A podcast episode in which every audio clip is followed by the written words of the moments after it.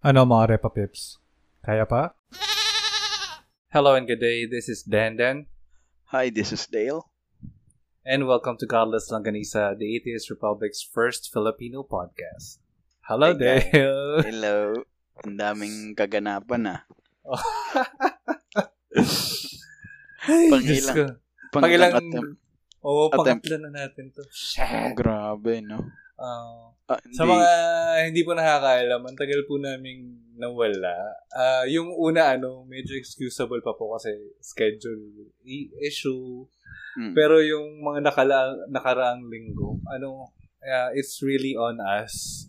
Um, sa mga na-interview po namin uh, between uh, within that uh, period, uh, para salamat po sa pasensya ninyo and hopefully ma-interview po namin or may balik po namin kayo sa show. Nagkaroon po lang talaga kami ng maraming technical issues. Shucks. True. Ayaw So, mag mag-submit ng mga nire-record namin. Lakas Oo. ma lakas manalangin ng mga born again. Kasi dinada, ano, eh, sinasamahan nila ng pangingisay tsaka Mm. tongues. Kaya mas effective kaysa Totoo. ano, yung alive-alive ka lang. Pang ilan na yon yung record natin ah, na at yung attempt natin tatlo? Tatlo Na hindi. na ata yun eh, na hindi na. Oh, tatlo na. Grabe. Hindi yun hindi yun hindi yun nagkataon lang. Oh, Done. Buhay ang Diyos. Buhay ang Diyos, guys. Ano? Buhay ang amang Diyos. Oh, Kamusta, kamusta yung January mo? Tangin ang haba ng January. Tama Eh, na, hindi no? mo, kahit di mo sabihin personally may nangyayari sa'yo, ano, alam mo sa paligid mo ang dami nangyayari. No? Totoo. Anong pinaka... ah, siguro, hindi naman ako fan ng basketball, pero obviously, yun yung sasabihin ko. Nangyari, sige. ang daming nangyari. Pero parang may impact yung nangyari kay Kobe. Para sa akin ah, sobrang...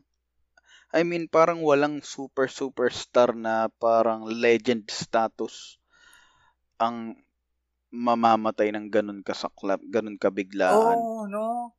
di ba? Parang, eh, hindi, parang hindi siya ng, ano, bagay na nangyayari sa, ano, in real life. Nangyayari siya Totoo. sa movies, ganun.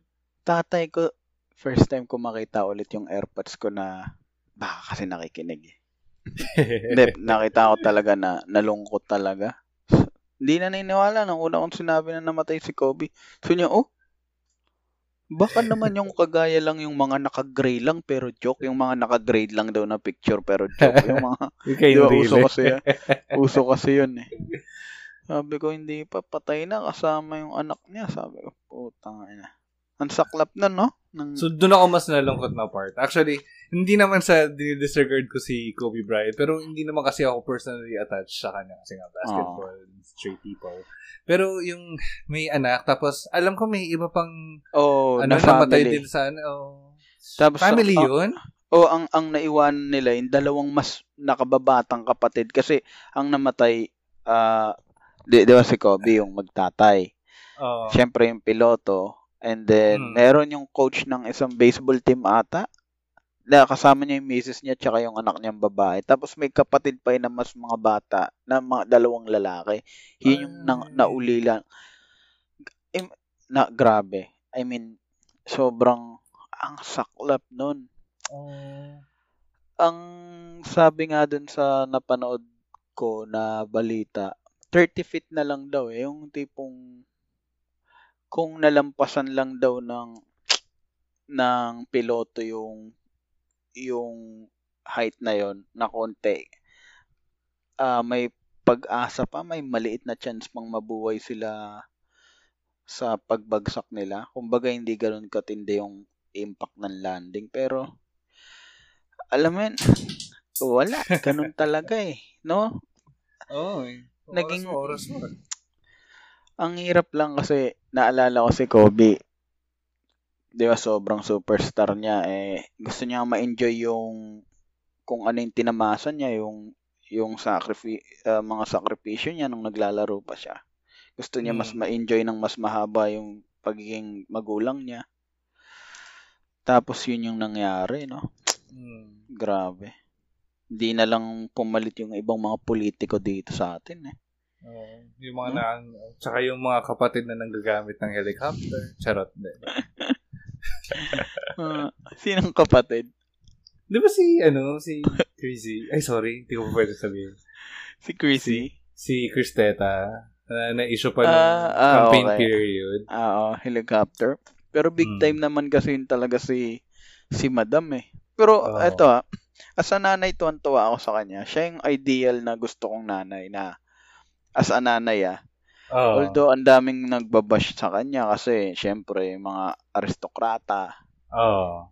Tapos pag binabash daw, pinapatulan yung mga nasa yung netizen. So, sa isip-isip Oo. ko lang, eh nanay yan eh. Gagamitin tsaka- niya lahat ng means niya eh. Nagkataon na Oo. may pera. Oo. 'Di ba? At sikat pa. Oo, eh, Oo. 'di ba may kinasuhan na dalawang parang nan-troll sa anak niya 'yon Oo. na sabi sabi pag kaming mahihirap, tinotroll ganun lang, ganun ganun lang, lilipas lang ang araw. Kalilimutan lang yung mga mukha namin. Yung anak mo tinroll na ganyan, ganun. Si Romulo pa yung nag-abogado, 'di ba? Yung mga matataas Mm. pa talagang. eh wala kayong magagawa. Kinal kinalabit niyo yung may pera eh. Kumbaga, Oo. 'di ba? May mali din kayo doon. Hindi niyo Going back sa ating topic, anong ating pag-uusapan ngayon? Ah, Month of oh, since ano nga, maraming nangyari ng ah, January and ah, in line din sa ano sa exp- ah, ano ba, ex- explosion or eruption nung ah, Taal. Taal. Lumabas din ang daming mysticism na ano ah, about Taal. Teka, umulan. Muulan? Umuulan dyan? Oh, sarado ko lang. Nak- Ang sarap mag ang sarap magkadel-kadel yan kay boyfriend mo. Nako. Ikaw ang galing mo, ah. Oh. Alam, ikaw makasalanan ka. Ikaw talaga Oy. dandan na. ano, basta, uh, mabalik tayo sa, ano, sa Taal. Yun nga, ang daming mysticism and mga myth na nabuo about Taal, yung uso, kung ano na nakita nila sa uso, Mm. na keso, senyalis na daw to na ma, ano, magugunaw na ang mundo, na Ah. pang ilang ano na nila to, pang ilang prediction na nila na magugunaw ang mundo at eh, hello, nandito pa rin tayo. Tsaka, tsaka, tsaka lahat na lang, no? I mean, lahat na lang ng mapipintahan nila ng image. Nung nasunog rin yung Star City, ganun din. Oo. mukha. May mukha ni ganito, mukha ni ganyan. Mm, ano pa ba? Yung kay May, yung sa Mayon, although maganda yung mga nakikita kong ano, mga myth nila about it na si Magayon, tsaka si... Mm. Sino nga ba yung partner ni Magayon? Hindi, hindi ko talaga alam eh. Yung parang ulap yan na nagkorting babae. Oo, tsaka may isa pang oh, may isa pang guy na ganun nga daw. Sa Si- ang ganda ng- maganda yun. Well, ano, ala, Si fan naman Ding Dong- talaga ako. Ding Dong Ding- Dante. Ding Dong Dantes ba yan? Hindi naman na. Hindi naman yun. Yung naka yung naka-brief siyang puti, no. ang yun ang mahirap. Oh, yun nga, oh, going back, ang pag-uusapan natin na, ngayon is yung mga myth Oo, about since, sa na, oh, since mga fan, well, fan ka ba ng mga folklore? Masasabi mo ba? sakto lang. Oh. Meron lang akong isang binasa yung um, about kay 'di ba? Nag-iimbento ko. hindi ko hindi ko na matandaan. hindi yung anong pangalan nun yung ah, maganda yung sobrang ganda nung napang-asawa niya. Tapos siya sobrang galing niya mag-play ng lyre. Yung lyre Ah. na na Ah. kahit kahit yung mga malul, mababangis na hayop, kahit yung mga demonyo pinakamasasama, napapaamo niya. Um, tapos si King David ba to? hindi, ano, Greek, Greek mythology to eh. Then, na-rape yung misis niya, tas napatay. Ngayon, ang gusto niya lang mangyari, ma-meet niya ulit yung misis niya. Nakiusap siya dun sa, kay Hades ba yun? Si Heidi. Ah, si ano to? What's his name? Yung misis niya, y- si... Mm, mm, oh, ba- basta, y- yung ang, ang, ang, nag, nang niligawan niya yung may-ari ng MP. Si Hades ba? Yung parang Oo. tagabantay ng ng underworld underworld. Ah, nagplay siya ng lyre Si Orpheus. Orpheus. Ang galing mo. Oh. Tapos si you, Euphrates, ano you, you, pangalan ng babae, you, you, basta yun. Ah. But, And y- y- Orpheus. y- yun yung, uh, yun yung, yung gayong Orpheus. Na, Ah. di ba, basta tumalikod siya kaya hindi na naibigay yung misis niya ulit. Basta, Ah. ah, yun lang yung alam kong myth. Hindi yun Ah. folklore, eh, no? Folklore ba yun? Paano ba napapag-iba yung folklore sa myth? Parang sa akin, to me, parang nagkasaka.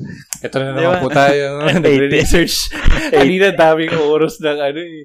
80s Um, pero bobo, no? Tangina. yan, pasensya na kayo. Yan, dinedebunk namin yung yung mga paniniwala na pag 80s matalino. Hindi. Ganito lang. Chill lang. Ayun, ito. While myth and other folklore genres may overlap, oh, overlap, overlap, uh, Mm. myth is of, often thought to differ from genres such as a leg- such as legend and folk tale, ah, folk tale, in that neither are considered to be sacred narratives. Ah, Ex- expound, Hindi- expound, hindi sir. pa rin ako, hindi pa rin ako na, what is the difference between folklore and mythology? You know, there's a- one of divinity. In mythology, we are dealing with either gods and or their progeny. Ah, okay. Ah, so, Mm. may connect ang myth sa mga, Mga gods. gods. ah, oo. tapos mga folklore, mga, ito ata yung mga diwa-diwata, mga ganon. Mm. Hmm. So, So, yung alam mo na, yung mga may gods-gods, di ba? Malamang myth lang yan. Oo. Eh, Charot. sa, sa ano, ah, sa iba naman, may parang, sino ba nagsabi nun na, ano, ah, religion plus time equals myth. So, nagiging myth din siya over time. Kagaya ng Greek mythology. Although, ano, may mga mangilang-ilang practitioner pa rin ng, ano, Greek religion. Pero imaginein mo, no, iba siguro yung takbo ng mundo kung ang naging religion is, yan nga, Greek, Greek myth, no?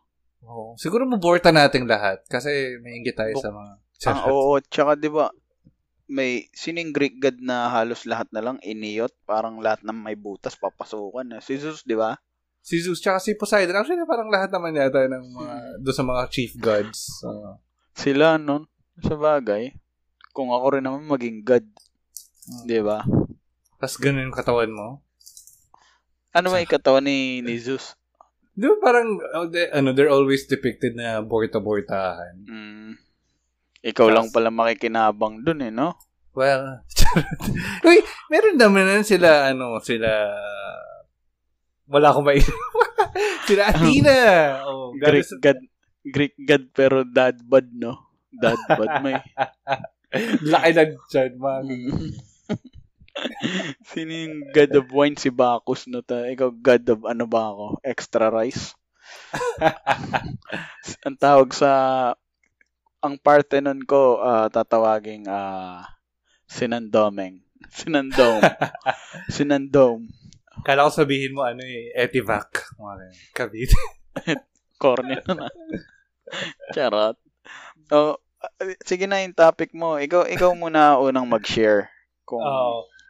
So, nagkaroon kami ng, ano, ng vast uh, research. Charot, na marubdob na research. Actually, ano, nag-type lang kami ng, ano, mga natural, or, ano, natural disasters or natural calamities, tapos mythology.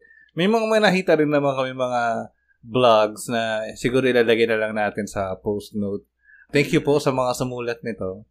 mm, Uh, Kasi- we're not, oh, baka maano kami ng nakaposasan kami. Charot. Hindi kasi hindi kasi ni na ayaw kasi masubmit nung mga nire-record namin. Ewan namin Ah. kung bakit. Okay. May sumpa talaga. Ang galing ng mga alagad ni Lord. Eh. Mm. So, eto na po, uh, mabilisang research namin. So, tara, simulan natin. Um, baliin natin po namin siya ni Dale na tigi, ano, tigi isang natural calamity kami. And, uh, i-explain namin kung, or i-narrate namin kung ano yung mga uh, myth or legends that go behind these natural calamities. So, I'll start with earthquakes.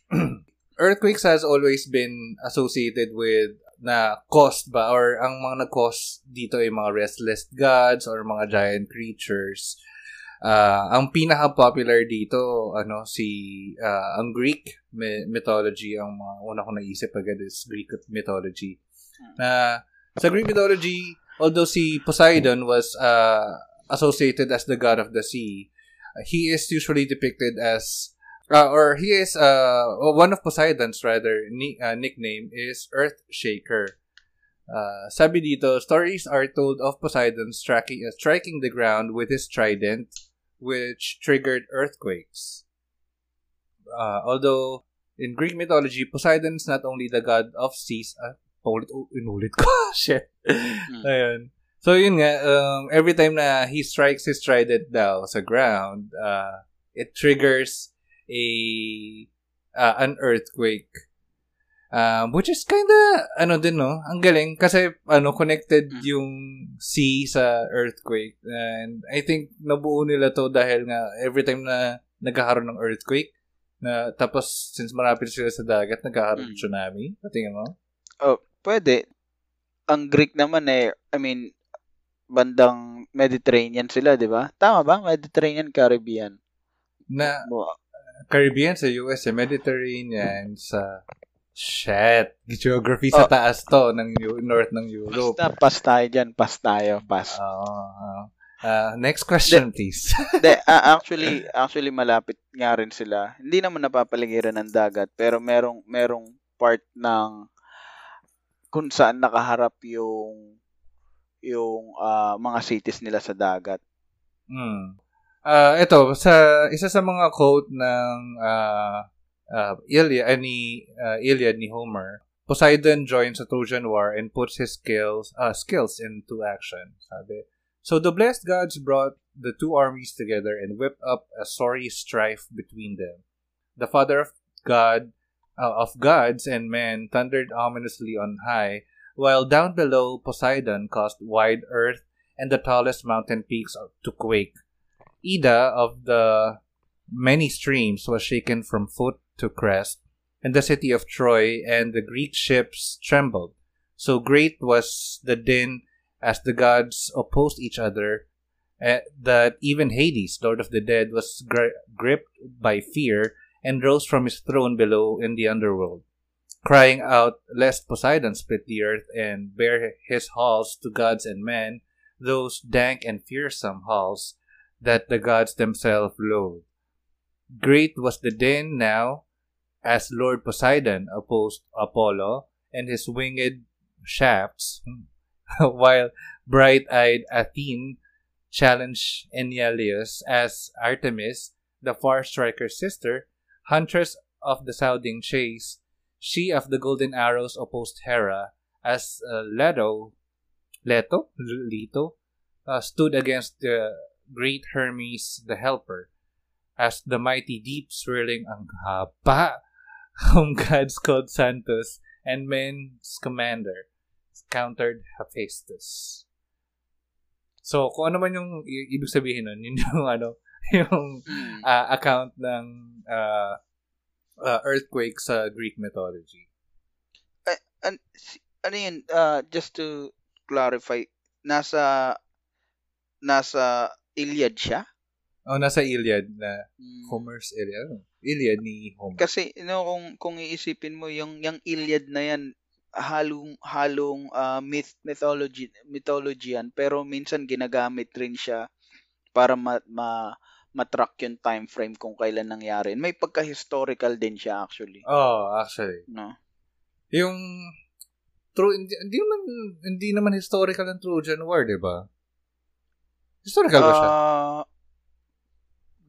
merong part na sinasabing naganap talaga siya. Kasi kung susundan mo nga yung, yung time frame ng mga binanggit na karakter dyan, talagang sinasabi na totoo sila, although legendary, pero part sila nung, nung culture, part sila ng, ng kaganapan na yon.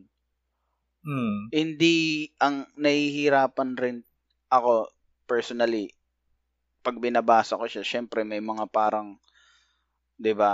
for example, yung yung Troy Naniniwala ka ba na si si Achilles eh may parang Ah. superhuman strength na pag Ah, tinamaan mo siya sa Mm. paa, madeded is- siya. oo, madeded siya. Pero kung itatrack mo, lahi siya ni Alexander the Great din, 'di ba? Kung kung Ah. i-check mo yung i-expand mo yung time frame nila. So parang hindi mo masabing hindi, hindi mo rin masabing Ah, totoong totoo, 'di ba? True, true. So, after uh, Greek, uh, lumipad muna tayo sa Asia Mm. in Japan. So, in Ako, Japan, ako ba? yan? Akala ko ako na eh. ako ba muna to? Ah, Earthquake sure. muna tayo. Yan. So, in Japan, it is said that Namazu, a giant catfish, uh, lives beneath the earth. When Namazu swims through the depths of the earth, it brings forth earthquakes. A popular saying in Japan is, ang dami ko murder dito na salita. Yurugu tom, Yurugu tomo yomoma mekeji no kaname ishi Kashi, oh God, which means, di ko na binasa na buo, even if the earth moves, have no fear, for Kashima Kami holds the Kane, ganun din, Kaneme Ishi in place. This saying refers to the belief that Takemi Kazushi no Mikoto, ano ba to? Kashima drove the Kaneme Ishi stone through the earth pinning the catfish head in place. The top of the stone is be- uh, believed to be the Kaname Ishi is still visible at the Kashima Shrine in Hitachi. So, uh, in sense, parang uh, every time na gumagalaw daw yung ano, or nagkakaroon ng earthquake, may Sinamazo. giant o Catfish. sinamazo yung giant catfish na nagwi-wiggle siya sa loob at nagtumatry kumawala. Mm. So, isang hi- hito lang pala. Actually, siya rin yung nagkukos ng tsunami. pero Medyo nadaanan mo na rin yun sa akin. Pero sige, expound Ah. ko na lang mamaya. Ah. So, yan. Tapos, nakakatawa to ah. Actually, mas, ma, ma- ano, ma, in fairness, maikli lang yun sa, yung account sa Japan. Ah, lipad naman tayo medyo sa Pacific, mid, sa bandang, no, ano, New Zealand. Feeling ko madadaanan mo rin to kasi parang somehow similar sila ng Japan na, ah, ng geography na surrounded by a body of water. Mm. So, sa Maori naman tayo.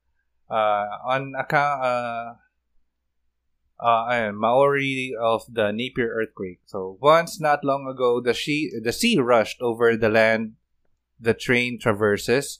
That cliff face felt the sting of the sea spray.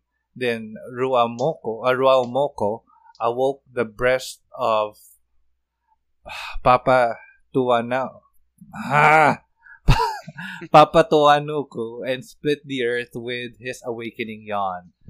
With his fiery hands, he pushed up the land and toppled the city, which has been rebuilt there. Up until, oh, ano, in, na, na, na, na, na. For centuries, the Maori have experienced Ru Wenua, which means the shaking of the land. According to their legends and traditions, Ru Wenua is caused by the god Ruamoko, who is the son of Ranginwi, the sky, and Papatuanuku, the earth. One story relates how Tane, god of the forest, ano ba to? Taniwa, blah, blah, blah, blah. So, ah, sa Maori, si ano daw, si ah, Ru si. Ruamo, Ruamoko. Ah, siya yung nagko-cause ng earthquake naman, yung shaking of the land. Kung, kung, kung titingnan mo, napaka-basic ng understanding ng nila, no? Parang, ang tingin nila sa nasa paligid nila. Kunyari, gumalaw yung ganito, gumalaw yung ganito. May, may, may persona na nagpapagalaw nun. Ah, Wala siyang scientific explanation. Basta naniniwala sila na merong greater power ah, na nagpapagalaw nun. Na entity entity din, no? Ah, may Sana- masisi lang, parang gano'n. Sana gano'n na lang yung mga bagay-bagay ngayon, no? Ay, although meron pa rin naman, no? May- Pero yung tipong pag tinanong ka ng teacher mo, bakit bagsak ka na naman? ang espiritu ng kabobohan ang gumalaw dyan. hindi, hindi ako. May mo- sumpa. ang tinta, ang tinta ay pula. pero, pero naalala ko na naman yung nagpa sa saan ba 'yon? Sa saang probinsya 'yon? Yung pinaalis niya yung tornado kasi Ay, nakita ko itak. Pero Oo, nawala may itak. pero nakita mo yung parang proud pa siya kasi nawala nga yung parang humina o lumihis yung ipo-ipo. Oo, ang galing. Inis, Nakakatawa. in, inisip niya na parang hmm, parang oh, see? Ha? Who's the man right Angas now? pa eh? niya. yun eh. Parang, di ba, I mean, imaginein mo ha, bumoboto yung mga yan. di ba? Yan, mga kababayan, yan yung mga naglalagay ng mga pinuno natin. Oo. Di ba? I mean, mga taong nakakakita ng imahe sa usok. Oo. Seryoso ba tayo doon, di ba? Kaya parang medyo flawed nga din ng ano somehow ang total ang total democracy nga dahil Oh, May yan nga. may nabasa ako, ah, I think si kay hindi ko alam, hindi ko matandaan kung si Daniel Javier yun. Eh, atheist din to eh. Mm. Um, parang siya nga ba, siya nga ba, hindi ko sure ah, brother ah. Pero Mm. parang ang gusto niya sabihin is dapat ang mga boboto lang is yung parang pagkukuha ka ng lisensya, ang magda-drive lang is yung papasa sa driving test. Ah. 'di ba? Dapat ganun din yung pagboto, which is my point kasi kung yun ngang pagda-drive mo eh, kailangan mong ipasa para ligtas yung ligtas ka, ligtas yung mga nasa paligid mo. Mm. Yun pa kayang mag-uupo ka ng leader na magdidesisyon kung magkano yung para sa edukasyon, magkano yung para sa infrastruktura, magkano yung para, 'di ba? I mean, Mm. para sa sa pangkalusugan. Imaginein mo, 'di ba, kung artista na naman ang ilagay mo diyan. Oo. Hindi ko sinasabing si ano ta. I just wanna to, to hold you. Pero okay yan. Okay, okay. Nga. May vibrato pa. Aha. Pa- Pakitang gila si Dale. Oo nga. Hindi. I mean, di ba? Mahirap na Mm. magboto tayo ng mga parang dahil lang sa trip nyo. Mas marami sila. Kahit mga sasabaw-sabaw yung Oh, ay pasensya na po kung ano kung may ma, ma iba yung may naiiba yung mga ano namin. Ano lang talaga. Ganun talaga ang ang ang, buo ang politics kasi may ipapasok mo talaga siya sa kahit anong topic eh. Kasi mga political na animal talaga ang mga tao. totoo, totoo. Hmm. Mm, dati nga, Oo. sabi ko nga, 'di ba ako fan din ako ng isang sikat na politiko dati na tinatawag nyo nga akong Hoy, DD, hindi na. DDS. Hoy, sorry na din. Hindi, pero sorry na. I mean, minsan nakaka pag naumpog-umpog ka talaga, yung tipong hindi kasi ako close-minded eh. Once na big, bigyan mo ako ng reason Mm. at nasabi ko na hindi yun hindi yun cognitive dissonance o siguro isa na rin kasi Mm. hindi naman tayo ganun ka katalino wala naman tayong data para pagbasihan pero kung bibigyan ka ng isang tao ng information para mas maunawaan mo kung tama ka o mali o yung, Mm. kung yung sinusuportahan mo is may pagkakamali siguro as as an adult na nakakapag-isip naman, siguro, wag na lang ring mataas yung ego kung nakita mo na talagang, alam mo yun, mag-sorry. Sorry na Oo. lang. Sorry, sorry na lang talaga.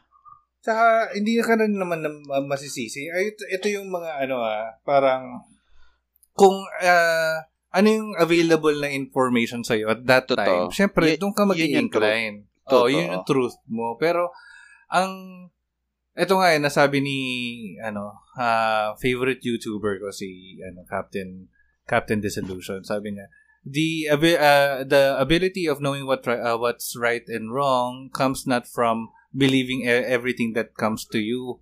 Mm. Um, it's uh, it's uh, the ability to change your stance or belief when new ideas arrive. A- ako, siguro, sang part ba ako naumpog dito kay, kay Digong? And Mm. ako, suportado ko pa rin. Basta laging pag about sa ikabubuti, kahit galing pa sa liberal yan o sa partido ng kung sino yan, Mm. kung talagang ang puso nila is para sa taong bayan, susuportahan ko yan. Mm. Ang nangyari kasi, uh, one time, may tinitira siyang religion. Pero meron din siyang kinakampihang mga religion na alam rin naman natin na may mga criminal cases na dahil Oo. nga powerful yung mga yon pero dahil kaalyado niya, alam mo yon ah ang nangyari kasi is kinampihan niya yung mga kaaway ng kaaway niya hanggang sa dumarating na rin yung point na etong mga religion na to is mga organized hindi ko sinasabing mga organized criminals or Mm. organized masyado para sabihin natin na isa silang religious sect. Meron silang Mm. mga businesses, meron silang mga schools, may mga real estate sila, may mga malalaki silang estruktura na medyo kung tinitira ng isang pangulo yung isang religion kasi nakikita niya yun as corrupt, nakikita niya yun as maraming kalokohan, dapat Mm. lahat ng religion ganun yung makita niya. 'Di ba? Tama. Mm. Tinira niya yung kapa. Nakaaway ni ni Kibbs. Oh. Pero pero kung titingnan mo si Kibuloy, may mga cases din siya na, ah, 'di ba? Sabi nga ah nito lang, 'di ba? oh, yung sa FBI sa saan ba 'yun? Sa Hawaii ba 'yon? Yung binuksan yung mismong church nila. Sampal Oo. sa kanya 'yon. Imaginein mo may-ari ka ng universe. Bawal ka sa US. Mm. Kag. Ikaw lang ang may-ari ng universe na hindi makakatapak sa sa US. So, y- yun, yun, yun lang siguro. Yung, yun yung turning point ko kay Duterte na sabi ko, okay, so, supportahan pa rin kung para sa pagbabago, para sa ikabubuti ng marami. Pero kung parang para lang tayong mga artista dyan na kung sino yung pariringgan mo, pariringgan mo. At kung sino yung Mm. malapit sa'yo, kahit nakikita mo ng may hindi ko masasabing pagkakamali. Sabi ko nga wala akong hawak na data. Pero syempre, binibase natin ang reaction natin sa na- napapanood lang natin, di ba? Mm. Kung mali ako, willing naman ako makorek. Pero Mm. for the meantime, wala muna akong wala muna yung heart ko sa kanya, hindi mo yung support ko sa kanya as a human being, hindi na ganon or totally zeroed out na. Ah.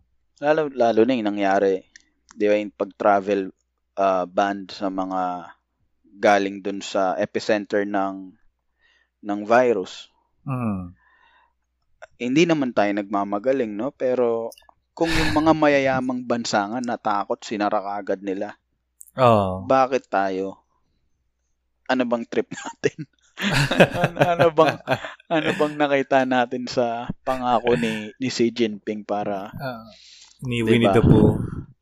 uy, bibitayin ka pag binanggit mo sa China yan. I mean, hindi nang Ah. bibitayin, pero that's crime kaagad, automatic. Oh. Kanina nga, oh, heartbreaking lang yung nangyari sa balita. Yung mommy, ay yung nanay, dahil nga nandun sila sa nilockdown na city, Mm. hindi sila pinapalabas ng ng mga militar. Eh sabi Hmm. nung matanda, kahit yung anak ko na lang kasi may cancer, kailangan niya ma- ma-check up ngayon, Mm. ma-treat. Eh dahil nga ni-lockdown sila, ayaw talaga ng mga sundalo. Hanggang sa, syempre, nanay yun eh. Puso ng Mm. nanay. Di ba? Sabi nga sa pag-aaral, agape. Ang pag-ibig ng nanay, yung pinakamataas na uri ng Wow. love. Sabi, Mhm. sige, hindi, kahit hindi na lang ako tatawid. Oh. Di ba? Ta- hindi ako tatawid. Siya lang talaga. Hindi lang naman itong virus na to ang kailangan ng doktor eh. Di ba? Pati cancer, Mm. which is my point siya. Mm. Yun, dinala yung anak niya. Pinalabas Ah. din siya. I mean, Hmm. Masyadong nagpanik ang buong mundo dito sa nangyari. Pero tayo parang Ah, wala lang, chill lang. wala. Wala tayong ginawa. Pero kasi ano eh, nakakatakot sa atin kasi hindi natin nga alam ang gagawin. At wala tayong mare- makuhang directive sa ano sa gobyerno natin. May nabasa pa ako na hindi naman daw ah, si si sino ba yung secretary natin ngayon sa health na Ano parang? Duke. si Duque. Ah. Ah, parang hindi naman daw ano bang tamang term? Non-verbatim pero hindi naman daw parang walang kwenta yung ah, Department of Health or yung health system ng Pilipinas which is okay. Oh, totoo naman eh. Hmm. Yun nga lang, hindi tayo ready sa mga ganyan. Tang ina yung mga drug lord nga na nakakulong, nakakawala pa. Yan pa kaya hindi natin nakikita. 'Di ba? Lulusot at lulusot yan. Hmm. Eh, lalo na, tang ina, mahal na mahal natin yung mga Chinese dito, 'di ba? Bigla Oo. na nga nagsusulputan yung mga bahay niyan eh. eh, hindi naman, hindi tayo racist. Alam niyo, may, Ah. may point yung mga kababayan natin na ginagamit talagang ng marami para maging racist. Ah. Pero, sa pagkakataon na, na to, pikit mata muna natin talagang isarado muna sila dito sa mga palipara natin. Huwag muna silang makapasok. Hindi yung lahat ng part ng China. Laki ng Ah. China eh. Doon lang sa mga apektado. Ang galing nga nung ginawa ng isang Chinese school na nabasa ko na hindi nila ah, ah, or the moment na ano lumabas yung issue na yan anyone na or kinlansel mo na nila yung mga ano mga yung klase and anyone anyone na galing or na lumipad sa China sa mainland China or sa Hong Kong or sa Hong Kong pati ba sa Hong Kong basta sa Mm. mainland China na ano umuwi for the Chinese New Year, they are required to quarantine themselves Mm. na hindi na muna sila papasok until for how many days or 14 days yata. 14 days. ah. Oo. Tapos, mas maganda pa yung ginawa ng school kaysa dun sa ginawa ng ano ng government Go- natin government. na, o diba, na hinayaan pang magpakalat-kalat. Umabot sila dito sa Cebu din. Umabot sila dito. Meron na din dito sa amin eh. Ang, kung di ako nagkakamali sa Alabang. Oo. Eh, kung, kung hindi ako nagkakamali ah. And then, ang dami kasing, sa totoo lang, ang Pilipinas kasi, in, alam mo combination tayo ng disaster talaga eh. Etong, itong, yung, yung culture natin, kung paano tumakbo yun ng gobyerno at kung paano sumunod yung mga mamamayan dito. Sobrang perfect example ng dysfunctional na, na government eh or na, na society. Mahirap na tayo, pasaway ang tao, pasaway din ang leader. Tas ang daming Mm. kalamidad. Imaginein mo yon. Magulo, magulo na yung pamumuno, magulo na yung pinamumunuan. Tapos yung mismong kinalalagyan natin, 'di ba? Mm. Lagi na lang may bagyo, lagi na lang may ganito, may baha, may basura, may krimen Mm. na medyo magulo talaga. Unlike sa ibang mga bansa, no? Imagine mo, pag sinabing sarado muna, sarado, di ba? Oo. Sa China, China nga, ta, di ba, nagtamang flex lang ng kayamanan, no? Six days, nagtayo ng ospital for Oo. 1,000 beds. Di ba? Tapos after two days, binuksan nila. Galing. Grabe, no? Samantalang, yun yung mga sabihin natin sa mga kababayan natin na hindi hindi tayo ganun ka superpower at saka wala tayong ganung finances na kaya natin. Talagang prevention lang. Mm. Talagang wag muna sila dito. Wag muna sila dito. Wag muna sila dito yung mga galing dun sa Ah. kasi, Kasi, mamaya may racist card na namang lumilipad-lipad dyan eh. ay, ano nga, I used to have that stance ah, kasi na ang, ang parang targeted nga naman in, ano in a way na unang tingin mo Mm. parang ang targeted tapos bakit Chinese lang kaya eh, total hindi naman Chinese lang ang pwedeng magdala nung nung virus which is true pero Mm. ano ta, yung, since sa kanila yung nag, nag-originate, yung in, in as a way of protecting ourselves, hindi natin naman na hindi porket ano Chinese hindi natin paliliparin na dito. Yung mga chi- ano, yung mga taong nanggaling doon, hindi naman specific sa Mm. na Chinese, hindi porket Chinese nga hindi natin paliliparin. Pag galing doon sa area na yon na affected, hindi na paliliparin Oo. dito. Tsaka nga, di ba yung Russia nga eh, tropa na ng China yan eh. Mm. Pero sinara nila yung border nila Oh. dun sa northern part, di ba? Mm. Ibig sabihin talaga, merong merong preemptive or may mga precautionaries na ginagawa kapag hindi mo pa detected kung ano yung kalaban mo, 'di ba? Wala eh, tayo puta na. Open Nagkakaubusan ng mask. 'Di ba may mga Putang nag yun, may nag- no? may nagpa-prank pa, 'di ba? Nat- Oo. natawa lang ako doon. May nag-prank, 'di ba, na nag-collapse. Eh nakakatawa yung Koreano, Koreano pala yung nalasing. Grabe. Ay. Grabe talaga. Yung video pa nun, no, na mga, sir, ano po, sana po patulungan niyo po kami dito kasi Chinese po siya, sure po, Oh, 90%, po na Chinese, Chinese po to. Tang ina nang bumang, nung nahimasmasan, lasing na Koreano pala. Di ba, ganun, ganun tayo ka, kasabaw Oh. as mamamayan din. Kasi nagpanik na tayo eh. Eh kung una pa lang nakinig na si Tatay Diggs na Hmm. sara niya muna. Wala lang. Kasi parang ang ang init ko kagabi pa eh. Pero takot ka So- na ba? Hindi naman. Sabi naman nila pag pag malakas yung immune system mo. Wait lang nahilo ko.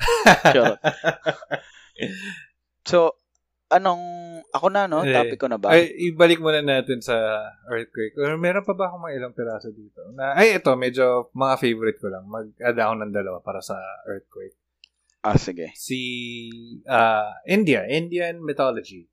Uh, the earth is held by, up by eight huge elephants, which in turn stand upon the back of the giant cosmic turtle, which in turn stands upon the coils of a snake. Alam, ang daming hayop.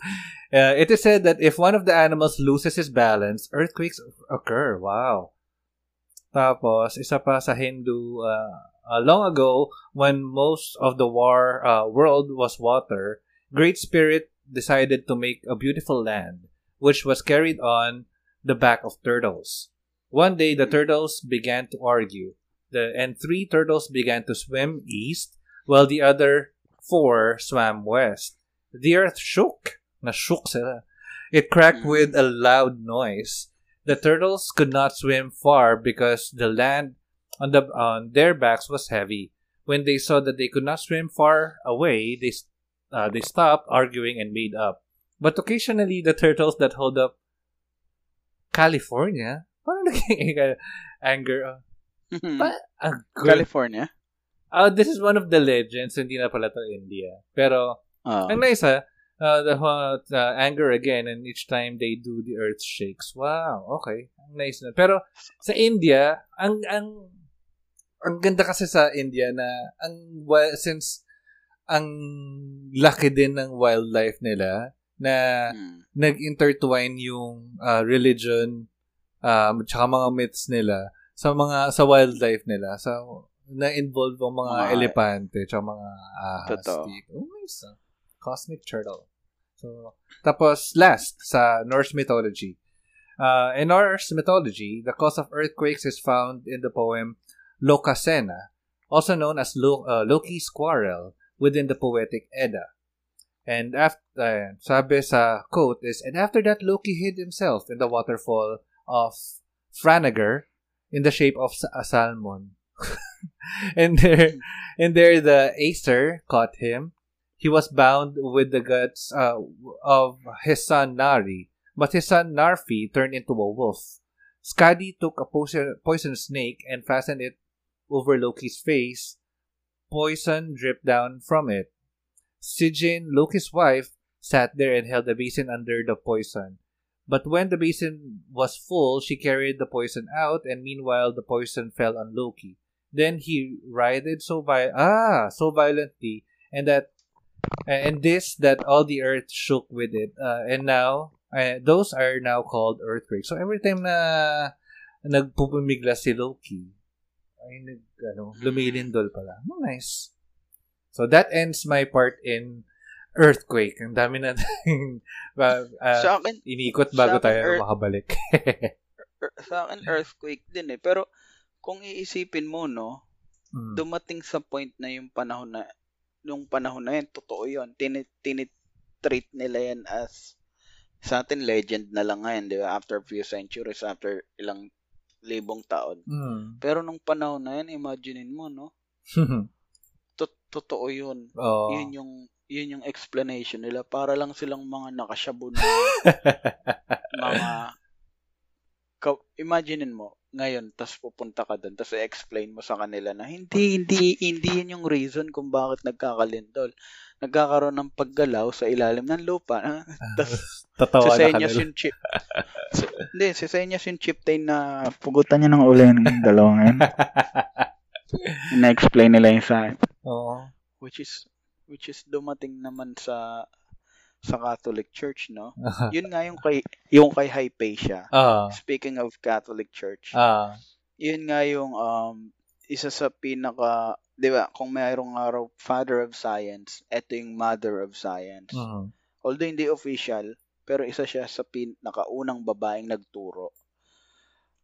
And uh, ang dami niyang explanation na fact through observation, pag-aaral sa Alexandria kasi nandun imaginein mo na lang na yung Alexandria yung pinakaunang research center sa buong mundo. Mm. Ayun, ano siya, binitay nga siya, di ba? Pinatay siya through stoning kasi Ah. sumasalungat yung na-discover niya na totoo kasi hanggang ngayon ginagamit natin sa sa astrology sa astronomy astrology no? Cancer pisces. Lucky color blue. Sa sa astronomy sumasalungat sa turo ng ng, ng Roman uh, church. Mm. iyon binit, binitay siya. Isa siya sa mga nahatulan na bitayan. Ah. kaya kaya yun lang yung pinupo, pinu, pinu, gusto kong sabihin na dumating din sa point na yung mga legend na sinasabi natin is fact, Mhm. 'di ba? Sa panahon nila. At kung dadalihin mo yan ngayon, yung paniniwala nila ng unang panahon, nakakatawa Mm. kung pakikinggan natin ngayon. Pero kung ikaw yung pupunta sa panahon na yon, kagaya ni Hypatia na ahead siya sa time niya, 'di ba? Kasi ah. yun, binitay Bitay siya. Siya yung binitay. siya yung pinatay. So, ngayon, wala na tayo sa panahon na yon. Mm. Meron na tayong freedom of expression. Mm. Bakit hindi pa rin yung iba sa atin? Minsan may nababasa ako na gusto ko sana i-share eh. Kaso baka ma-offend ko si ano, ganyan. Which is, naunawaan ko naman. Pero, di ba parang dapat nga magtutulong-tulong tayo kung paano natin i-educate yung mga nasa paligid natin. Oh. Hindi naman yung tipong maging annoying tayo na magko-comment kagaya ng ginagawa ko pag kin- nagko-comment talaga ako dun sa antikas kasi noon talagang lalaban ng basagan yon sa comment section eh syempre charot-charot lang naman sa akin oh so Eh, balik going na. back dun sa Ah. sa akin Hmm. maiksi lang eh kasi nadaanan mo na eh Ah. ang fav ang title nito is yun nga um yung legend behind natural disasters or kung paano yung attempt nga ng mga sinaunang tao Mhm. patungkol sa mga cala- calamities. So yung tsunami, 'di ba? Ah. Ah originally sa Japan kasi 'di ba? Nasa Ring of Fire sila, galaw ng galaw Mhm. Yung mga tectonic plates sa ilalim ng kanilang yung kinalalagyan nga ng Japan. Ah. So, ngayon, yun yung explanation natin. Pero, nung panahon nila, meron daw, gaya nga ng nabanggit mo kanina, the Japanese created the legend of Namazu, Mhm. yung hito, yung malaking hito. Ah. Sa sabi nila, si Namazu daw is, yun nga, tuwing, tuwing gumagalaw siya, Ah, gumagalaw. nagkakaroon ng wave. Ah. Nagkakaroon ng, nagkakaroon ng wave. Yun lang, napaka, napakasimpleng, napakasimple lang ng explanation nila sa tsunami. Mhm. Na merong malaking hito, na gumaga, pag gumagalaw, nagkakaroon ng disturbances. Mm. Yun yung, yun yung, See. yun yung naging effect. Ah. Pero, ang favorite ko dito sa binabasa ko ngayon is yung sa Thai, sa, sa Thailand. Oh.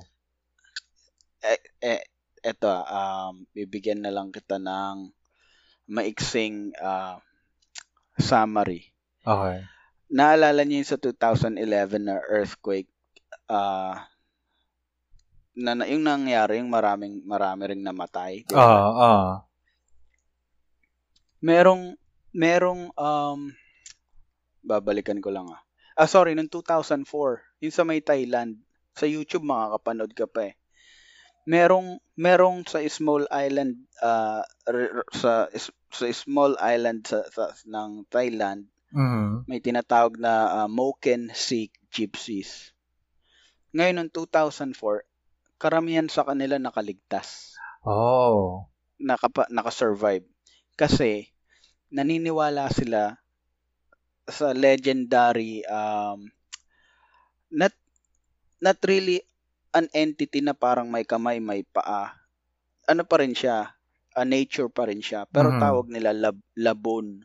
Labon na kumakain ng tao. A great wave uh, that eats people. Okay. Sabi nga dito. Ah. Ngayon, yung labun, yung labun daw na yon, pinaniniwalaan nila na mga ninuno nila, mga ah, angry ancestral spirits Ah. na ang na ang ang reason lang kaya kinakain niya yung tao is to clean the earth. Mhm. Sinisira niya lang to and parang nililinis niya. 'Di ba? Which is which is ganun ang karakteristik ng tsunami, 'di ba? Ng Mm. tsunami. Ang nakakabilib lang dito, dahil nga nakadikit yun sa culture nila, yung mga Moken Sea Gypsies, dahil naniniwala sila na parang, uy, takot kami dyan kay Labun kasi naniniwala silang totoo yun. Umakyat Mhm. sila ng, umakyat sila ng mataas na lugar. Reason kung bakit isa sila sa may pinaka mataas na, yun, nag-survive nung 2004 tsunami. Mhm. Kasi ni-respect nila yung yung ancient belief nila na ang ina totoo yun. Talagang kakainin niya yung mga tao. Galit galit yung wave na yun. Galit ga, galit ng mga ah, ancestral spirits yun. I mean, first time ko lang kasi nakakita ng alam mo yun yung ah, medyo sabihin na nating legend masyado or masyadong um, Ah. Ano, Ano ba ba? tamang term doon? Parang hindi siya hindi Siya siya main totoo or- kung isipin mo to. Hindi siya totoo kung titingnan mo. Pero yung belief, yung paniniwala nilang yun, yung nagligtas sa kanila. Kasi Hmm. inisip nila na Ah. na pwedeng mag magdulot ng harm sa kanila yon. Umakyat sila, di ba? Ah, Umakyat fairness. kagad sila nung nakita pa lang nila. O akyat na tayo kasi galit si si. Labun, no. Fairness. Tapos, nakatulong sa kanila. Ja- True. Jump naman tayo dito sa Sri Lanka. Okay. Sri Lanka, ito yung Ceylon eh, no? Ceylon, yung dati niyang pangalan. Oh, Or yata. Basta, Oh. parang, isa siyang, parang naka, mga Indian din to eh. Ah. Sa totoo lang eh. Oh. Kasi may mga tropa akong Sri Lankan na, ewan, may iba sa kanila naka, nakaka, pag-communicate pa rin sa mga talagang native na Indian, galing India. Ah. So, ang paniniwala naman nila sa sa Great Flood o sa tsunami is about to sa ang hirap banggitin ng pangalan eh. Si Otiwa. Si si si Otiwa okay. na in love siya dun sa sa misis ng kuya niya, si King Kalanitiza. Oo. Yun yung kuya. Ngayon, so merong affair. Alam din neto ni alam din neto ni ni King na yung brother niya is may gusto sa misis niya. Hmm. Ngayon, nung syempre na-discover ni ng hari, ang ginawa kagad nung nung brother niya is tumakas. Hmm. Nagpanggap na ordinaryong tao. Pero dahil mahal nga neto ni Otiwa yung yung misis ng kuya niya, Ah. nagpanggap siya ng monghe Hmm. para makapasok ulit siya doon sa sa kingdom Mm. or sa sa castle. Sabihin na natin ganyan. Pero palagay ko wala namang castle to. mga An- anong tawag sa mga Monas. basta mga temple. Oo. Yan, mga temple. Ngayon, nag-disguise siya para makalapit nga kay Queen. Hmm. Which is na tuklasan pa rin ni kuya niya, ni King Kala ni Tiza. Ah. Ang problema, sa sobrang gigil neto ni, syempre, inaharot mo yung misis ko. napatay niya ngayon to si kapatid niya. Si Utiwa. oh, si Utiwa, Ah. yan, napatay niya. Ngayon, syempre, parang yung mga gods, nakita niya na nagawa mo yon Kumbaga, tang ina, para nakikipag-sex lang siya sa kapatid sa asawa mo. Galit ka na. Para yan Tang na. ina, ano ka? Ano ka, 'di ba? Ah. Parang pero in fairness, napaka open-minded ng mga gods nila, no? Oo, no? Parang parang sa tang ina yun lang, papatay ka, kantot lang. Ayun. Ang ang ang tsunami or ang great flood is ang explanation nila is dahil nga sa galit ng gods doon kay King Kalanitiza dahil Mm. napatay niya yung kapatid niya. Yun yung yun yung pinaka-explanation nila. Fairness. Meron ba ta meron ba tayo sa Pinas? Wala ang gana eh, no? Wala ta tayong... Wala tayong tsunami, Parang- no? Tala, let's see, let's see. Mm, May, meron. Meron akong natatandaan, ah, bandang Mindanao, parang 5,000 ang namatay. Ah... medyo recent yan, no? Ah, medyo matagal-tagal na. Ah. Hindi recent na recent, pero medyo Parang 21st or 20th century ba yan? 19th palagay ko, 19th century. Ah, okay. Hindi, hindi, no need to, to search naman na, pero I think meron tayo sa, sa, syempre, part din tayo ng Ring of Fire, eh, di ba? Syempre, Ah. di ba? Grabe, no? Kaya masasabi mo, love na love talaga tayo ni God. Nilagay pa tayo dun sa puro bulkan, Oo. puro bagyo, puro, puro lindol. Oy, speaking of Dagat. ano, speaking of Vulcan, yan yung mga isa sa mga nasa listahan ko.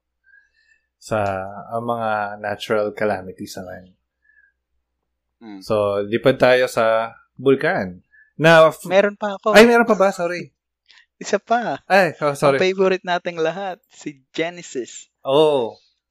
Ay yung sa kay Na- tsunami. Noah's Ark. Tsunami pa rin ba yan or si ano na? Great actually, ang ang mga topic dito is Great Flood. Not really uh, tsunami, pero yung mga explanation nila kung bakit nagkaroon ng mga Ah, uh, yeah, Great Flood. ah, i-hold off na lang muna natin. Gusto mas ma- parang magandang ano, i-close natin sa ganyan.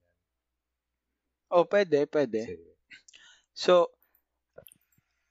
sa mga nabasa ko, lahat daw ng civilization na nag-boom sa face ng mundo, India, China, even the the Greeks, even the the Romans, at eto nga yung ancient times sila Moses, lahat sila may kanya-kanyang version ng Great Floods Mhm. ang explanation dun ng ah, ng sa, sa sa sa mga history books kasi lahat halos ng mga umusbong na civilization is either nasa harapan ng dagat para Mhm. mas madaling rumuta, 'di ba? Yung ruta nila sa pakikipagkalakalan nandun na. And yung kinabubuhay ng tao nandun na rin, 'di ba? Sa Nile River, meron sa Yangtze, Mhm. sa Indus River. na andun na.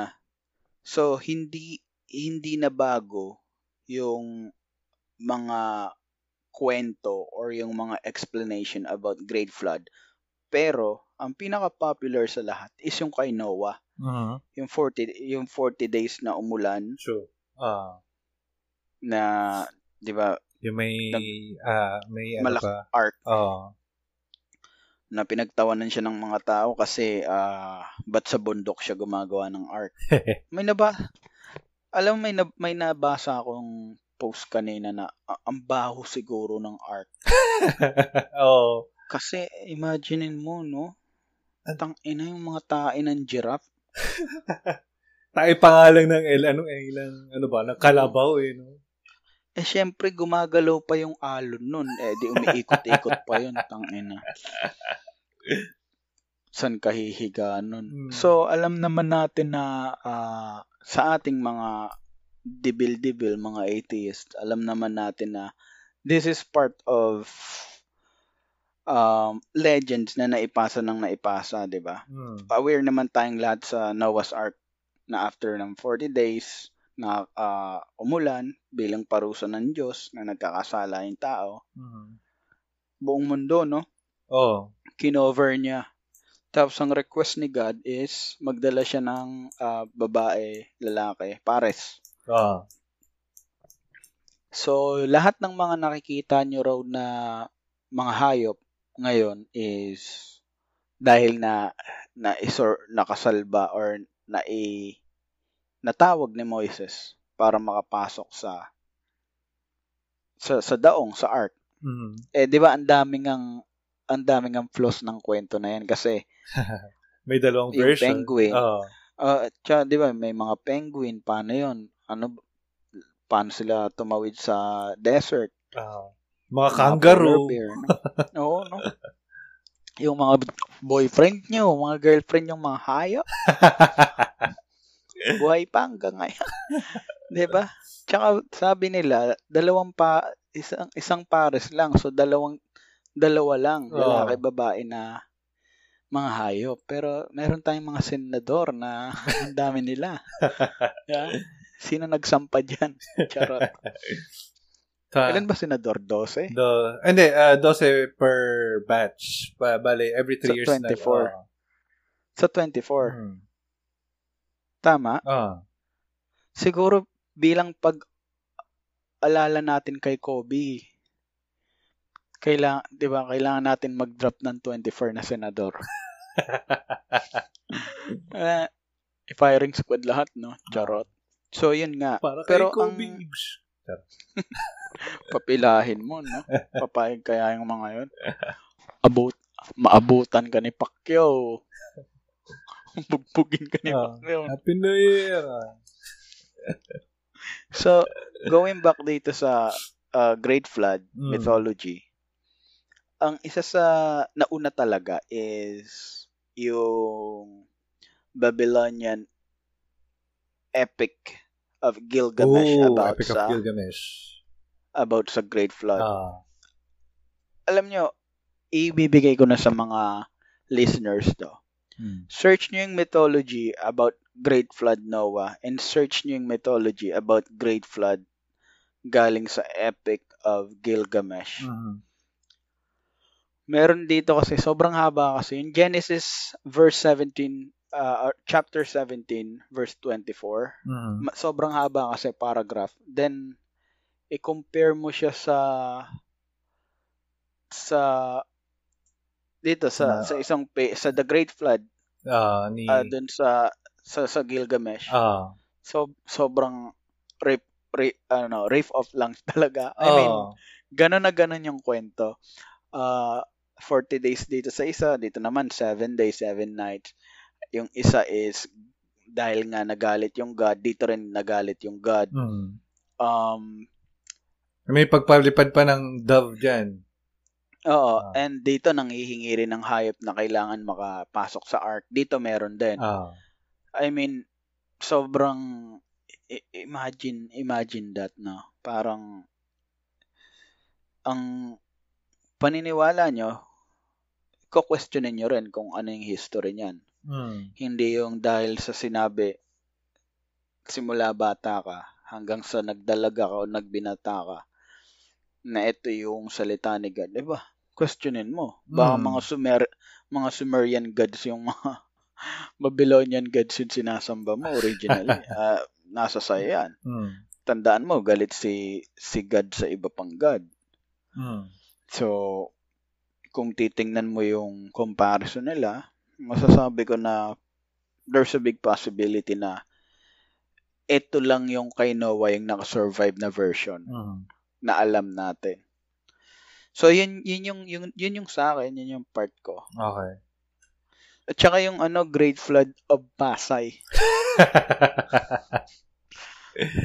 Grabe yun. May sea cucumber akong nahawakan dati doon eh. Eh, as in, umakit talaga yung ano, yung Dagat. dagat. Oh. Hindi. Eh, syempre, undoy yun eh. Oh, ah. Naglalakad, naglalakad kami. Ah. Wala nang, walang babiyahe. Ah. Sabi ko, may, sabi ko, si cu- cucumber yun ah. Nung hinawa, hinawakan ko na tunaw, tae pa lang. Sabi ko, tangin si cucumber to ah. Gag. Eh, seryoso yun, sabi ko sa'yo. Hindi ko makakalimutan yun kasi ah, September 27, dibunong tropa. Parang September 26 yun. Grabe yung gambewang. Eh, ang liit ko pa naman. Pinagtanungan ko kung hanggang saan yung tubig, Oh. yung baha. Sabi niya, hanggang ano lang, bewang lang, putang ina. Hanggang collarbone ko yung... Ang tangkad kasi nung napagtanungan ko eh. Sabi niya, hanggang bewang lang. Pagdating sa akin, collarbone ko yung tinatamaan. No? Pero nakakatakot. Yun nga. So, yun, yun yung yun yung aking na-research. Visit ka. Sakit si cucumber. Anyhow. so, Grabe, no? Si Cucumber, no? sakit. Yan. Ah, next naman tayo sa volcanoes.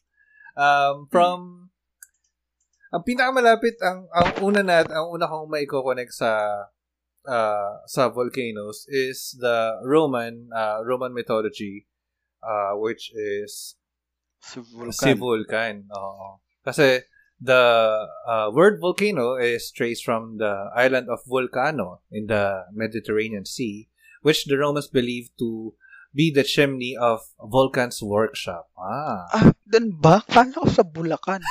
Hindi ba? Visit. Grabe, my whole life is a lie. Charot. so Vulcan was said to be the blacksmith of the gods, as well as the god of fire. And it was believed that the hot fragments and lava, smoke, and gas were created as the be- as he beat out the thunderbolts for Jupiter, king of the gods, and weapons for the god of war, Mars. Ah. Mm, So Si busy Mart. oh, si Mars. Mars. Si, si Ars. Si, tama ba? Si Ars. Si Ars ba siya? Basta, yun na yan. Sino ba yung ano, yung ka counterpart ni Vulcan sa Greek mythology? Di ko talaga sure. Sa ano? Sa Greek mythology. Oo, hanapin Hindi natin. ko. Para lang Si ano ata eh. Si, si, ano, si Taalasus. Ayun, Vulcan Greek equivalent. Si God of Fire. Ah! Ah, Hephaestus. Hmm. The son of Jupiter and Juno. Okay. Anyhow. Siguro, siguro kung yun yung tanong mo, kunyari may nakatutok na baril sa akin, tapos, pag di ko nasagot, Ah. patay na ako malamang. Oh, o kaya yung ano, pag Who Wants to be a Millionaire, tapos... Anyhow. So, may dalawa lang na, ano, marami actually, um, since marami din ng volcano sa buong mundo, and marami, uh, and uh, logically, or uh, marami din sila mabubuong myths about it. And isa sa mga pressing na mga volcano myth, well, uh, since, uh, is coming from Hawaii, since napakaraming vulkan doon sa islands ng Hawaii. Now, Hmm. sa Hawaii, uh, in Hawaiian mythology, there is Pele, or she who shapes the sacred land.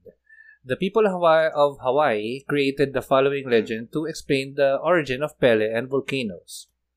Medyo mahaba to ha. Uh, eh, Pele's story is that of wanderlust. She was living in a happy home in the presence of her parents, and yet for a long time she was stirred by thoughts of faraway lands. As uh, at last she asked her father to send her away. This meant that he must provide a seagoing canoe with mast sails uh, sufficiently large to carry a number of persons and food for many days. Parang may tunog ano to, Moana. Oo. Et- ah, Ah, sige, go. Kasi may may naalala lang ako na. Ano yung sabi mo? Yung explanation kay Pele? na ano, she, uh, she asked her father to send her away. This meant that she was pa, pro, uh, that he must provide a seagoing canoe with mat sails sufficiently large to carry a number of persons and food for many days. Ah, ito. Ang tanong ni, ang, tinanong naman siya ni ah, father niya, What will you do with your little egg sister? May kapatid siyang itlog. Pele caught the egg, wrapped it in her skirt to keep it warm near her body, and said it uh, that it should always be with her. Evidently, in a very short time, the egg was changed into a beautiful little girt girl who bore the uh, the name Hiaka Ika Poli o Pele. Tapos, the youngest uh, one of the Pele family. After the care of the helpless one uh, had been provided for, Pele was sent to her oldest brother, Kamoho Ali, the king of the dragons, or as he was later known as the in the Hawaiian mythology as the god of the sharks. Uh, he was the sea god and he would provide the great canoe for the journey. Ah, medyo mahaba. Well, welcome sa sa sa- Basahin ko na nga lang din. Uh, after the, the ayan, so the god of sharks prepared his large canoe uh, uh, and put uh, uh, put it in the care of some of their their relatives. Mm. So yung yung shark god siya. Ah, god of sharks si A god of shark. si anong pangalan nito? Kalimutan ko na agad. Si Kamoho Ali, god of sharks. Mm, Kamo, alam mo yung anak ni Kamo Ali? Kan sino? Sino? Baby Shark. Sabi ko. Charot lang. si Baby Shark. ah, okay. Ba baka Mm. ano somehow dito mababasa ko siya. Dito siya si Baby Shark. Charot. Mind blown.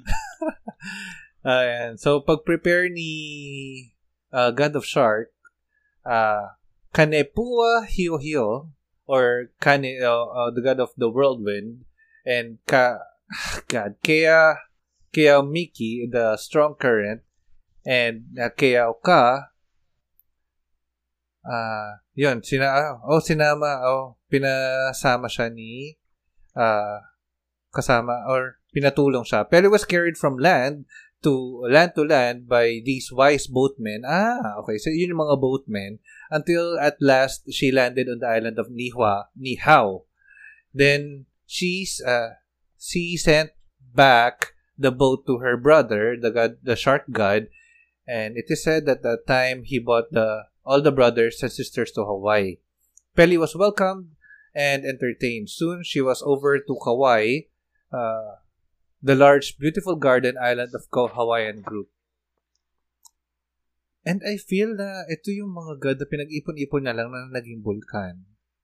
Ah, teka. Uh, she had a magic digging tool, Pawa. When she struck the, this down into the earth, it made a fire pit. It was with this panoa that she was uh, to build a home for herself and Loahu. Mm.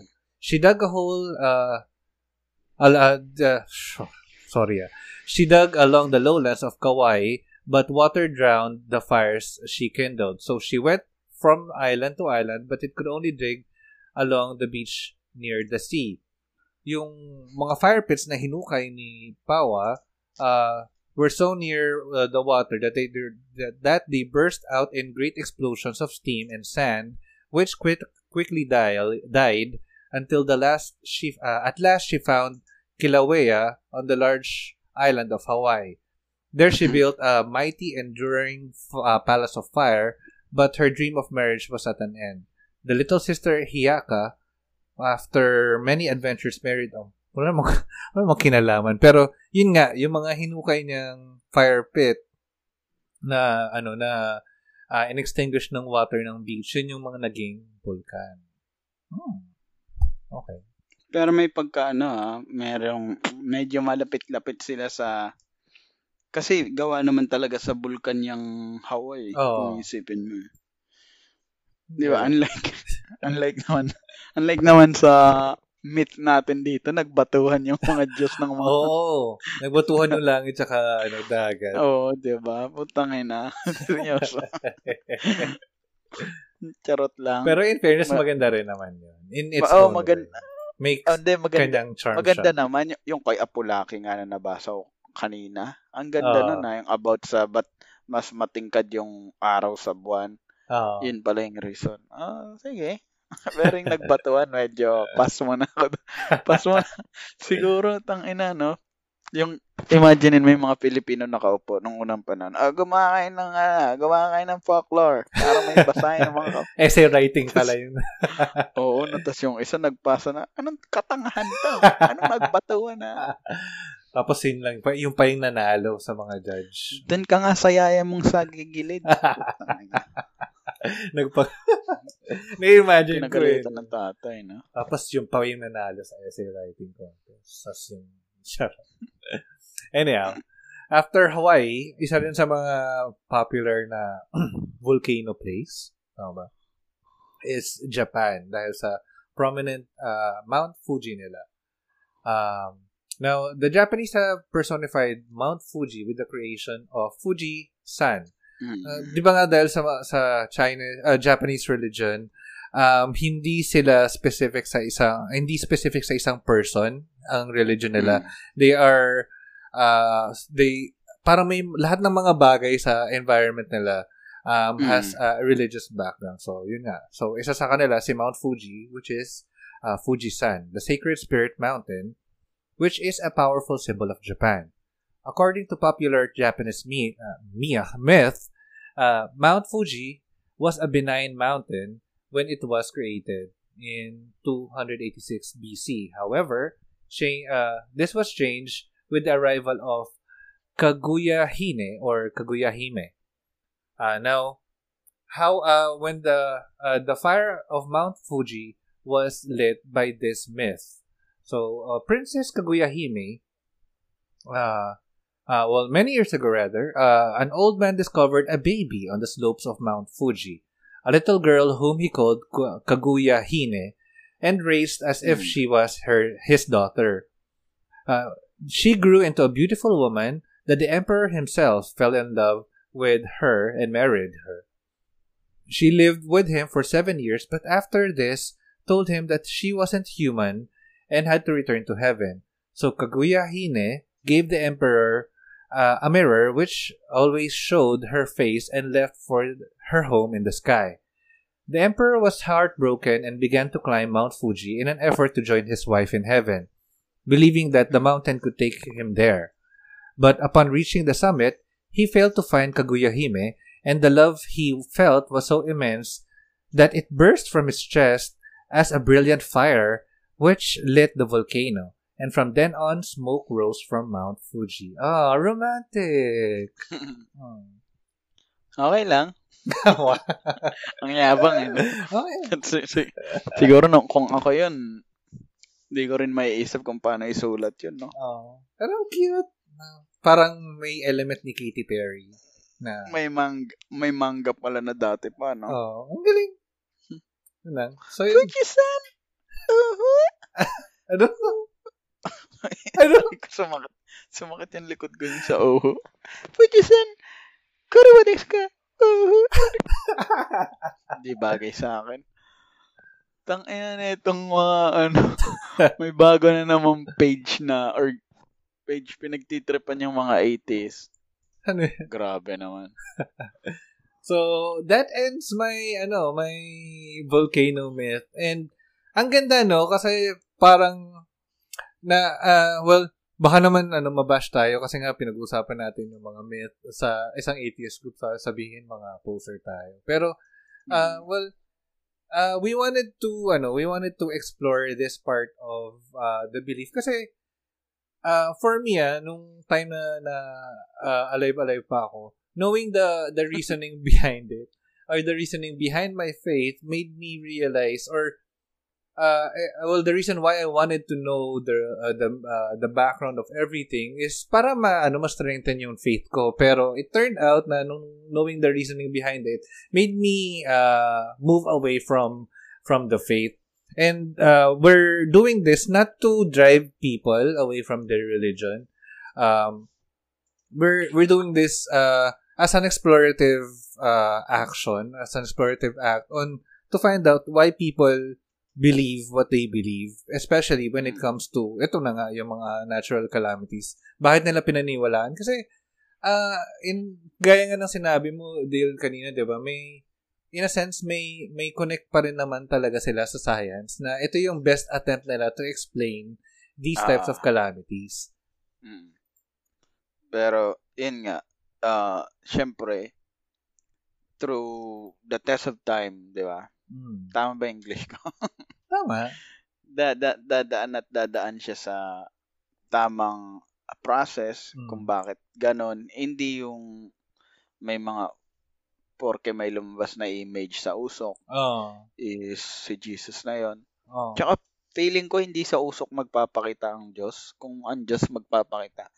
Lagi ko ang ina-explain sa mga tropa ko yun na palagay mo ba iutos ng Diyos yung salita niya? Ang tamad-tamad niya naman. at, i- at iuutos niya yon sa tao hmm. na ginawa niya rin na flawed oh, na ang dami. magkamali. Oh. Pwedeng magkamali. Then, sabi nila, oo daw. Kung hindi daw tao, sino? Sabi ko, sapat na siguro yung mapag-aralan mo na mm. yung climate sa mundo is super perfect para sa magkaroon ng buhay. Mm-hmm. Yun, message, message yun. Message na yun ni God. Kung may God man, yun na yung pinaka-message, di ba? Na ang mga ang sistema ng ng pinakamaliit na cells or particles ng katawan natin is alam nila yung gagawin nila na uh, hindi ko alam kung paano i-explain pero hindi lang siya basta cell kundi may function siya at alam niya kung ano yung function niya na para siyang kumikilos na may sarili siyang pag-iisip. Yun yung bumubuo sa isang tao. Hmm. I think doon pa lang eh masasabi mo na message na rin yon kung may maximal being man hmm. na hindi na kailangan ng libro na every Sunday binabasa para ma maunawaan ng tao na mahal siya ng Diyos at di ba? Mm-hmm. Tangina na yung hindi ako naniniwala na merong iuutos yung Diyos para lang sabihin na mahal niya yung tao. Uh, well, my take naman na, sa... Uh, sorry, go ahead. Mm, uh, I mean, sabi ko nga, ang tagal kong ang tagal kong nani, nan, nan, naniwala, di ba? Sa mm. isang religion, sa isang paniniwala. Pero, hindi ako naniniwala na yung makapangyariang God is ma-offend sa dinuguan or sa sa bakla, sa baboy, sa bakla. Mm. 'Di ba? Sa ano ba? Sa sa sa unang babaeng anak. Oh. 'Di ba? I mean, at saka kung ako si God, hindi dinuguan yung ibaban ko. Laing talaga, laing. Bakit? Ano issue sa laing? Pa, pa, parang suka ng pusa eh. diba? I mean, sino yung matinong nakaisip ng laing? Uy, grabe ka. Masarap ang laing. Ah, sa Bicolano. Dino, oh, hindi mo talaga Bicolano. Din, dinurog pa. Dinurog pa. Baka naman hindi kasi magaling yung nagluto sa'yo. Kasi may fresh na laing sa bagay. naman. Oo. Na parang... Sa bagay, 25 hmm. pesos yun eh. Bili ko din eh. Kaso sabi niya, 15 na lang yan. Nagdududa ako doon. Ga- gabi na ba yan? Pagka ano ko eh, sabi ko, ano ba to lumot? Masuka ng pusa? Hindi ko, o oh, tae ng may lagnat. Anyhow. Kulay green. Ako, ako yung take ko naman sa mga mga bagay, sa mga myths or sa mga bagay na hindi pa natin mapaliwanag. Um, at nung Noong mga time na to, yun nga sabi ko kanina, ito yung attempt nila to uh, explain the things that they that can't be explained. And Mm. ang ang take ko naman dito is kung mayroon tayo mga bagay na hindi natin mapaliwanag with the current information and the science that we have and technology that we ha- currently have, hindi to automatically uh, prove proof na merong uh, supreme being na gumagalaw sa kanila. And kung merong mga supreme being na gumagalaw or nagko-control sa mga bagay na to, hindi necessarily na Diyos na to ng mga Kristiyano, Diyos na to ng mga Muslim, Diyos na to ng mga ah, kung ano pang ano mga religion. Sekta. Mm. So, ah maganda, nakakatuwa na may mga ganito tayong folklore kasi ayun yung ano eh, yun yung magandang kwentuhan kapag ano pa ni Lola Basha or kwentuhan Mm. bago matulog. Pero if we have to rely on a single uh, on a religion that decides the faith of uh, the fate of many people, then that's I think we have to draw the line. Na teka hanggang magandang story lang to. Um, makakalimutan natin na itong mga natural calamities na to, merong mga buhay na ano na nabuwis or mga na, na Oo. namatay dahil dito.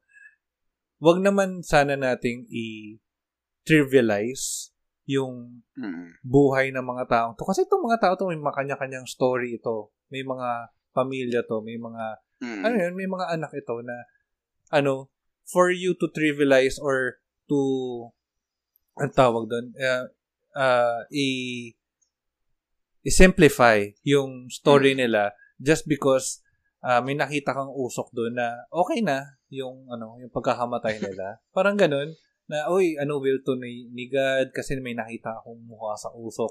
Ah, Totoo. na okay lang na mamatay itong mga to. Kasi Mm. ano it it uh, nulls or nullifies na yung humanity natin na hello tayo tayo na lang dito sa mundong ito let's start caring about each other na wag nating i ano i-trivialize yung story nila Totoo. sa Tsaka, ganun lang ilala, totoo, ilalagay sa panganib ng isang paniniwala na hindi pinag-aralan Hmm. yung buhay ng mga for, for example nga sa sa bulkan, 'di ba, pumutok. Eh kung ang paniniwala nyo is will ni God yun, automatic, hindi ka kikilos kasi naniniwala ka na will yun ng pinaka-dakila at pinaka mas nakakaalam na Hmm. na na, na power Mhm. or na na authority. True. Hindi ka magiging part ng yung gusto talagang magkaroon ng solusyon. Mhm. Magiging ilalagay mo lang kami sa isang box na sasabihin mo na hindi namin naiintindihan dahil hindi magka-religion or hindi magka-paniniwala. Ang, ang, Mhm. ang, ang gusto kong, ang gusto kong i, i-point out dun is sobrang ex, dahil sa sobrang excited yung makarating dun sa bayan na ipinangako niya na babaliwala niyo yung sanang natutunan natin Mhm. about dun sa bulkan o pag-aaralan pa natin na may mga ganyan, ganun pala. Imagine mo kung i-apply mo yung paniniwala mo sa lahat ng puputok na bulkan na will ni God yan kung puputok o hindi. 'Di ba? Oo. Ang dami mong papatay. Tapos ikaw, tas ikaw pa sorry. yung mauupong li- tas I mean, ikaw pa yung darating yung point na ikaw pa yung mauupong leader ng bansa. Mhm. 'Di ba? Sabihin mo will ni God. Huwag na mag-hospital, puro simbahan na lang itayo natin. Wala nang ah, Department of Natural Disaster ano yan, Ah. and Risk Management. Puro Ah. Bible verse na lang ilagay Oo. natin diyan, 'di ba? Imagine may sunog, no? Tapos sabihin mo will ni God. Darating yung mga bombero, hawak-hawak Bible. Oo. Eh, in, in Jesus name. Um, mag Eh, magtatangsang sa lalawalo ba wala wala. Galing naman magtangs ni Dandan. Uh, I had practice. I had practice. So, Na-cover ba natin lahat? Oh, uh, that I guess that concludes uh, our episode. Oh God, sa wakas nagka-episode din tayo after so many weeks. And uh, we'd like to apologize din sa mga taong nag-aabang. Kung merong mang pong nag-aabang. And hopefully, I know naman, may mga nag-aabang ng episode namin. And we have something brewing and hopefully we could announce it really soon. And this will uh, change Godless Longanisa in its entirety. So, well, we're crossing our fingers. Yeah. Sana. Yeah. No? Yes. So, Thank you, guys. Thank you guys. Uh, that concludes uh, our episode and thank you very much for listening and thank you for following uh, Godless Longanisa in Spotify and uh, Apple Podcasts or wherever you get your podcasts. So um, for if you're new here, welcome and thank you uh, for listening and getting through uh, an hour and a half uh, episode. And um, please also, uh, if you want to uh, get updates uh, picture or, or updates uh, about the podcast, you can follow us on Facebook. That's uh, facebook.com forward slash godless longanisa. And in uh, Instagram, you can look us up in Instagram and Twitter uh, by username godless chorizo. So, ano ba? Gusto mo ba Dale i-promote din natin mga personal na social media natin? O Hindi, okay na yun kasi mamaya ma-hunting pa tayo. Pare-parehas eh. so, yun na po. Charot. Uh, uh, thank you again for listening. God bless you guys. Thank you. God bless. All right. Bye-bye.